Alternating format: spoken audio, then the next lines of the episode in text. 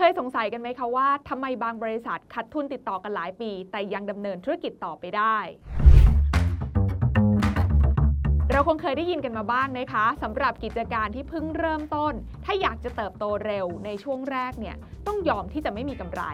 ตัวอย่างบริษัทที่ใกล้ ๆ ตัวเราเนี่ยนะคะ ก็อย่างบรรดาอีคอมเมิร์ซทั้ง s h อ p e e Lazada หรือบรรดา Food Delivery ทั้งหลายอย่าง Grab หรือว่า Food Panda บริษัทที่ว่ามาเหล่านี้นะคะต้องบอกว่าขาดทุนติดต่อกันมาหลายปีค่ะ แต่ในแง่ของรายได้แล้วก็จำนวนผู้ใช้งาน ต้องบอกว่ามีการเติบโตแบบก้าวกระโดดหรือหากเราลองดูบริษัทระดับโลกหลายบริษัทนะคะก็จะพบว่าบริษัทเหล่านี้เนี่ยต้องขาดทุนก่อนหลายปีค่ะ ก่อนที่จะมามีกำไร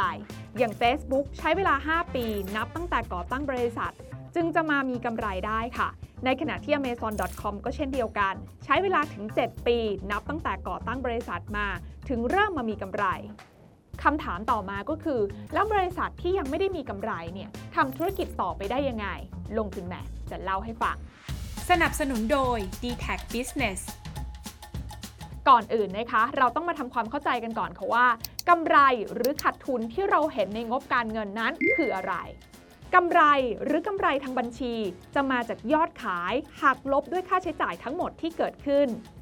ยกตัวอย่างเช่น ถ้าเราเปิดร้านขายเสื้อผ้า โดยทั้งปีนั้นนะคะ เรามียอดขายอยู่ที่ 10 ล้านบาท เรามีต้นทุนในการสั่งผลิตเสื้อผ้ามาขายเนี่ย5ล้านบาท ค่าจ้างพนักงานและค่าโฆษณาของร้านเรา รวมๆกันแล้วปีละประมาณ 2 ล้านบาท ดังนั้นนะคะค่าใช้จ่ายทั้งหมดจะเท่ากับ 7 ล้านบาท นั่นหมายความว่าเราจะเหลือเป็นกำไรเนี่ย3ล้านบาท แต่สำหรับบริษัทที่อยู่ในช่วงเริ่มต้นนะคะ หลายครั้งที่เราจะเห็นว่าค่าใช้จ่ายของบริษัทนั้นมากกว่ายอดขายที่ทำได้ ซึ่งเมื่อหักลบกันแล้วบรรทัดสุดท้ายของบริษัทเนี่ยก็จะกลายเป็นขาดทุนนั่นเองคำถามต่อมาก็คือว่า แล้วอะไรล่ะที่ทำให้บริษัทเหล่านี้ยังอยู่รอดได้ในทุกๆ ปี ถึงแม้ว่าจะขาดทุนคำตอบก็คือเงินสด หากบริษัทเหล่านั้นนะคะยังมีเงินสดอยู่ในมือมากพอที่จะเอาไปจ่ายค่าใช้จ่ายต่างๆ ที่จะเกิดขึ้น รวมไปถึงมีเงินสดพอที่จะไปลงทุนโครงการใหม่ๆ เพื่อหวังที่จะสร้างรายได้ในอนาคต บริษัทเหล่านั้นก็ยังจะสามารถดำเนินธุรกิจต่อไปได้ ถึงแม้ว่าบรรทัดสุดท้ายจะขาดทุนก็ตาม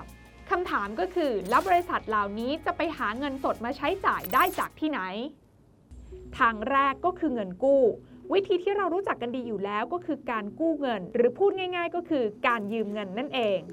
ช่องทางหลักก็คือการขอกู้ยืมเงินจากธนาคารค่ะ ซึ่งเราก็ต้องแลกด้วยการจ่ายดอกเบี้ยให้กับผู้ที่ให้เรากู้ยืมอย่างไรก็ตามนะคะหลาย ๆ ธุรกิจเนี่ยในช่วงแรกอาจจะเจอปัญหาว่า ไปขอกู้ยืมเงินจากธนาคารได้ค่อนข้างยาก เนื่องจากการดำเนินธุรกิจในช่วงแรกนั้น อาจมีความไม่แน่นอนหลายอย่างค่ะทำให้ธนาคารเองก็ไม่กล้าที่จะให้ยืมเงินเป็นจำนวนมาก ทางที่ 2 ก็คือเงินที่ได้จากการระดมทุน นั่นก็คือการได้รับเงินทุนจากคนที่สนใจในบริษัท โดยพวกเขาเหล่านั้นจะได้รับสิ่งตอบแทนเป็นการถือหุ้นของบริษัท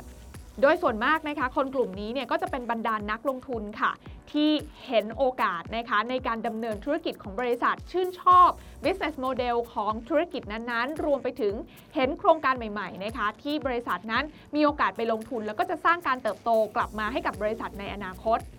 ซึ่งวิธีในการระดมทุนนั้นก็มีหลากหลายค่ะ อย่างเช่น venture capital โดยส่วนมากนะคะหากเป็นช่วงระยะเริ่มต้นของธุรกิจเนี่ยกิจการต่างๆ มักจะได้รับเงินลงทุนจาก venture capital หรือ VC ที่ทำการรวบรวมเงินที่ได้จากบรรดานักลงทุน แล้วนำเงินก้อนนี้ไปเป็นเงินทุนให้กับบริษัทต่างๆ ที่ VC สนใจ หรืออีกกลุ่มหนึ่งก็คือ corporate venture capital หรือ CVC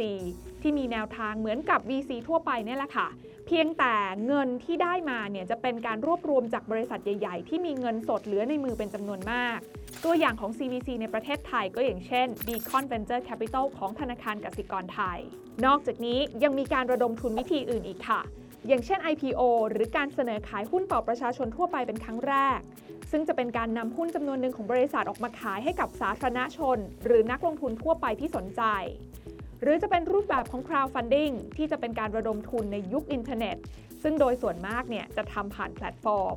ตัวอย่างนะคะก็อย่างเช่น Kickstarter ค่ะ ที่เป็นแพลตฟอร์มที่ทำให้คนที่มีไอเดียใหม่ๆนะคะ รวมไปถึงคนที่สนใจในไอเดียเหล่านั้นเนี่ยมาเจอกัน ซึ่งวิธีหาเงินทุนแบบนี้นะคะ ก็ต้องแลกกับการยอมเสียสัดส่วนความเป็นเจ้าของกิจการไปค่ะ ส่วนทางเลือกที่3นะคะว่าแล้วเงินสดที่จะเอามาใช้จ่ายเนี่ยมาจากไหนได้อีก ก็ต้องบอกว่าเป็นกระแสเงินสดที่ได้จากการดำเนินธุรกิจเนี่ยแหละค่ะ นั่นก็คือเงินที่เราได้มาจากการทำธุรกิจของเรา โดยจะนับเฉพาะเงินสดที่บริษัทได้รับ แล้วก็มีการจ่ายออกไปจริง ๆ ซึ่งส่วนนี้นะคะจะแตกต่างจากกำไรทางบัญชี ซึ่งบางรายการเนี่ยนะคะจะเป็นการรอรับในอนาคต ยกตัวอย่างเช่น รายได้รับล่วงหน้าที่เราเนี่ยได้รับเงินสดมาแล้ว แต่ว่ายังไม่ได้รับรู้เป็นรายได้ทางบัญชี ลองมาดูตัวอย่างค่ะว่า แล้วเราสามารถนับว่าอะไรเป็นเงินสดได้บ้างล่ะ ยกตัวอย่างอย่างกิจการร้านเสื้อที่บอกไปตอนแรกนะคะถ้าเราเนี่ยขายเสื้อให้นาย A แล้วนาย A จ่ายเงินสดทันที แบบนี้เราจะนับเป็นทั้งยอดขายแล้วก็เงินสด แต่ถ้าในอีกกรณีนะคะ เราเนี่ยขายเสื้อให้ในบีแต่ใน B เนี่ยบอกว่ายังไม่อยากรับของตอนนี้ แต่ยินดีที่จะจ่ายเงินล่วงหน้าให้เราก่อน แล้วเดี๋ยวค่อยนัดกันส่งมอบสินค้าในภายหลัง แบบนี้นะคะจะเรียกว่าเราเนี่ยได้รับเงินสดล่วงหน้ามาแล้ว แต่ยังไม่มีการรับรู้รายได้ทางบัญชีนั่นเอง ตัวอย่างรายการรับเงินสดล่วงหน้านะคะ ก็อย่างเช่นบรรดาการขายบัตรเติมเงินทั้งหลายนะคะ หรือว่าการขายตั๋วเข้าชมล่วงหน้า หรือแม้กระทั่งการขายในรูปแบบของ subscription model ที่มีการจ่ายล่วงหน้าโดยหากบริษัทเหล่านั้นนะคะมีกระแสเงินสดจากการดำเนินกิจการเข้ามาเรื่อยๆ แล้วก็เพียงพอต่อค่าใช้จ่ายภาพรวมที่จะเกิดขึ้นเนี่ยนะคะ ก็จะทำให้ธุรกิจนั้นๆเนี่ยสามารถดำเนินต่อไปได้ค่ะ อย่างในยุคโควิดนะคะที่ทุกคนยิ่งต้องให้ความสำคัญกับการจัดการกระแสเงินสด ยังฝั่งคารับหรือฝั่งหารายได้นะคะ เจ้าของธุรกิจเนี่ยก็ต้องปรับเรื่องของการขายรวมไปถึงสินค้าต่างๆนะคะ ให้ตอบรับกับโจทย์ของผู้บริโภคที่เปลี่ยนแปลงไป รวมไปถึงสถานการณ์ต่างๆ ที่เปลี่ยนแปลงไปอย่างรวดเร็วเช่นกัน ส่วนฝั่งค่าใช้จ่ายที่ต้องจ่ายออกบรรดาเจ้าของธุรกิจเนี่ยยิ่งต้องจัดการให้ดีค่ะ เพราะต้องมีการบริหารจัดการให้สามารถ support ได้กับการปรับตัวทางธุรกิจที่มีโอกาสเกิดขึ้นได้ตลอดเวลาดังนั้นนะคะการมองหาผู้ให้บริการที่พร้อมเข้าใจค่ะว่าสถานการณ์ทางธุรกิจของคุณตอนนี้เป็นอย่างไร และสามารถให้คำปรึกษาอย่างมืออาชีพและทันท่วงที แนะนำปรับเปลี่ยนโซลูชันให้สามารถตอบโจทย์ธุรกิจของคุณได้ทุกสถานการณ์ แล้วก็ทุกช่วงเวลา d t a c Business คือหนึ่งในตัวอย่างของผู้ให้บริการสำหรับกลุ่มองค์กรธุรกิจ ที่เข้าใจปัญหาของเหล่าบรรดาผู้ประกอบการอย่างแท้จริง จึงพยายามพัฒนาแพ็กเกจด้านการสื่อสาร และโซลูชันการจัดการธุรกิจที่ดีที่สุด เพื่อให้ธุรกิจดำเนินงานได้อย่างสบายใจไร้กังวล เพิ่มศักยภาพให้ผู้ประกอบการไปต่อได้ ด้วยโซลูชันที่ง่ายต่อการใช้งาน แต่เพิ่มประสิทธิภาพการทำงาน และจัดการธุรกิจให้ยืดหยุ่น ปรับตัวได้ท่ามกลางสถานการณ์ที่เปลี่ยนแปลง ยกตัวอย่างง่ายๆ อย่างในช่วงเวลานี้ การมอนิเตอร์ข้อมูล แล้วก็สื่อสารกับทีมแบบเรียลไทม์ไม่ติดขัด ให้มีความพร้อมในทุกช่วงเวลา เพื่อวางแผนการปรับตัวด้วยความรวดเร็ว ถึงแม้ว่าจะแยกกันทำงานแบบ work from home ก็สามารถบริหารจัดการได้ เพราะ d t a c Business เห็นความสำคัญ และเข้าใจถึงความท้าทายของธุรกิจ d t a c Business จึงมี Worry Free Plus เป็นแพ็กเกจโทรศัพท์มือถือสำหรับธุรกิจ และแพ็กเกจเสริมที่เป็นโซลูชันต่างๆ เพื่อเพิ่มประสิทธิภาพการจัดการให้ธุรกิจ ซึ่งใช้งานง่าย สะดวก ผ่านโทรศัพท์มือถือ และที่สำคัญที่สุด คือช่วยให้ธุรกิจสามารถควบคุมค่าใช้จ่ายได้อยู่หมัด หรือการนำเสนอแพ็กเกจโทรศัพท์ที่เข้าใจผู้ประกอบการในช่วงเวลาที่ทุกคนนั้นต้อง work from home อย่าง Google Workspace และการใช้บริการอินเทอร์เน็ตแบบไม่อั้น โดยเราสามารถเลือกใช้บริการแพ็กเกจ การสื่อสารและโซลูชันการจัดการธุรกิจที่เข้ากับการใช้งานที่ดีที่สุดให้กับธุรกิจเราดังนั้นนะคะเมื่อฝั่งของค่าใช้จ่ายขาออกไม่ต้องกังวลแล้ว เราก็จะสามารถไปโฟกัสในการหากระแสเงินสดขาเข้า เพื่อทำให้กระแสเงินสดโดยรวมของบริษัทนั้นเป็นบวกได้มากยิ่งขึ้น มาถึงจุดนี้คงพอจะเข้าใจกันมากขึ้นแล้วนะคะว่าทำไมหลาย ๆ กิจการที่มีการขัดทุนทางบัญชีต่อเนื่อง แต่ยังสามารถดำเนินธุรกิจต่อไปได้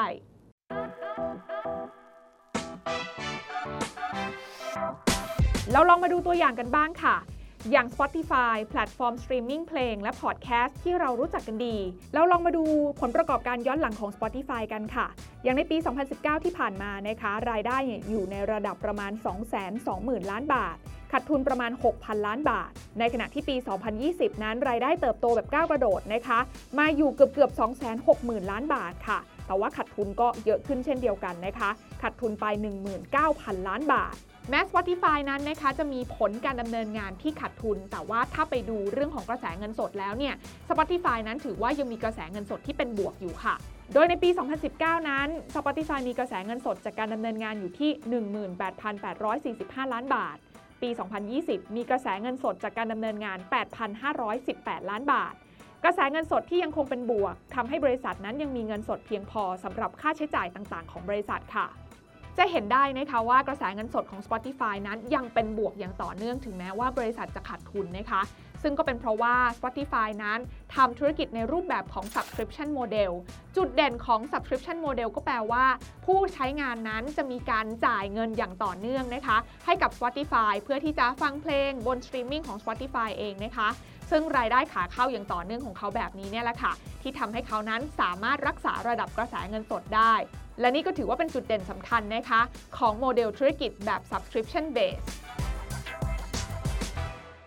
นั่นคือสำหรับกิจการที่มีกระแสเงินสดเป็นบวกใช่ไหมคะ ทีนี้อีกคำถามหนึ่งเชื่อว่าหลายคนคงสงสัยกันค่ะว่า แล้วถ้ากิจการของเรามีกระแสเงินสดเป็นลบล่ะ เราจะสามารถหาเงินสดเพิ่ม จากการไปขอกู้ยืมเงิน หรือว่าระดมทุนเพิ่มเติมเรื่อย ๆ ต่อไปได้หรือไม่ คำตอบก็คือบริษัทจะสามารถกู้เงิน หรือว่าขอระดมทุนเพิ่มเนี่ยได้ถึงจุดหนึ่งเท่านั้นค่ะ เพราะอย่าลืมนะคะว่าการที่ใครก็ตามจะให้เรากู้ยืมเงินมาทำกิจการต่อกับบริษัท หรือใครก็ตามที่พร้อมจะเอาเงินของเขามาลงทุนกับบริษัทเรา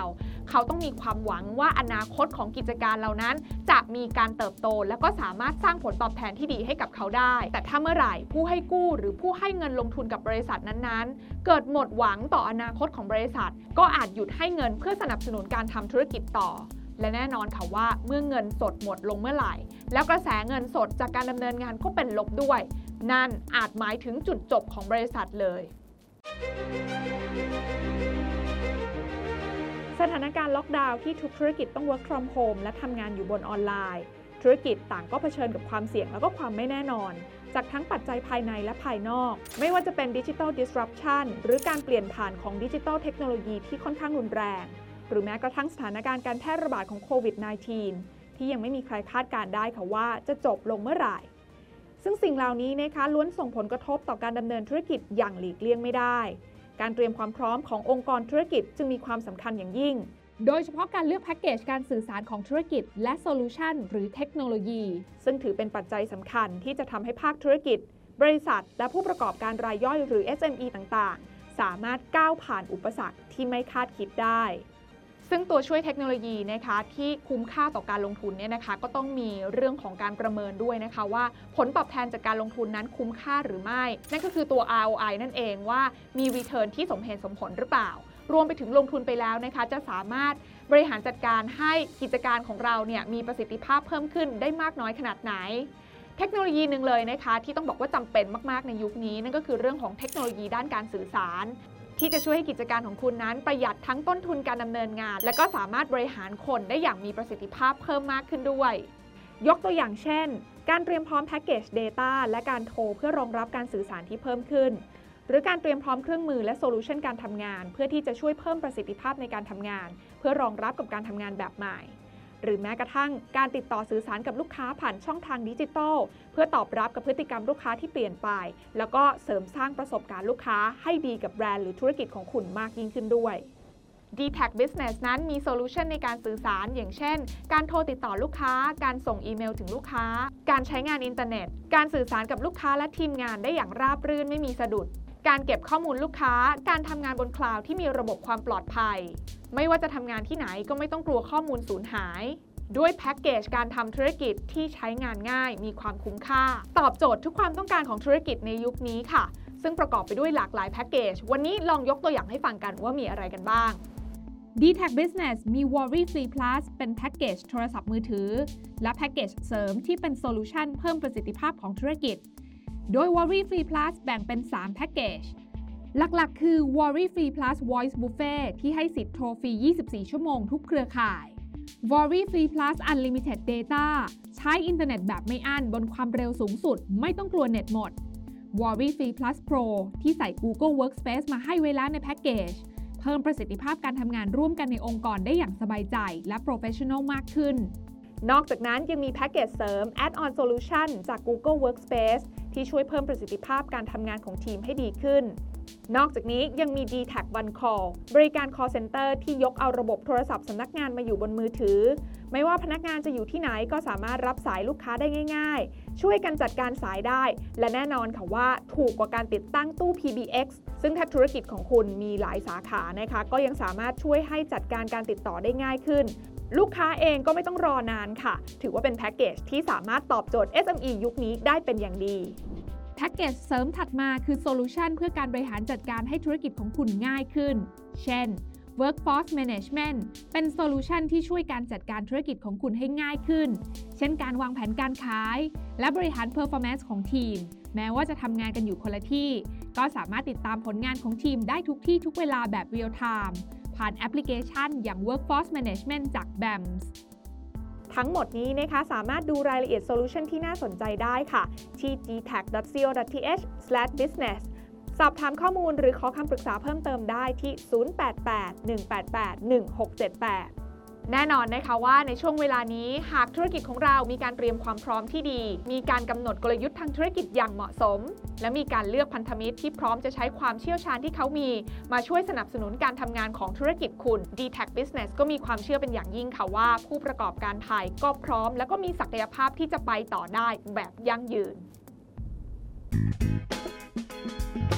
การลงทุนในความรู้ไม่มีความเสี่ยง ผู้ลงทุนควรกดติดตามลงทุนแมนได้ในทุกช่องทาง เริ่มจาก Subscribe และกดกระดิ่งช่อง YouTube ของลงทุนแมนไว้ ตอนนี้เลย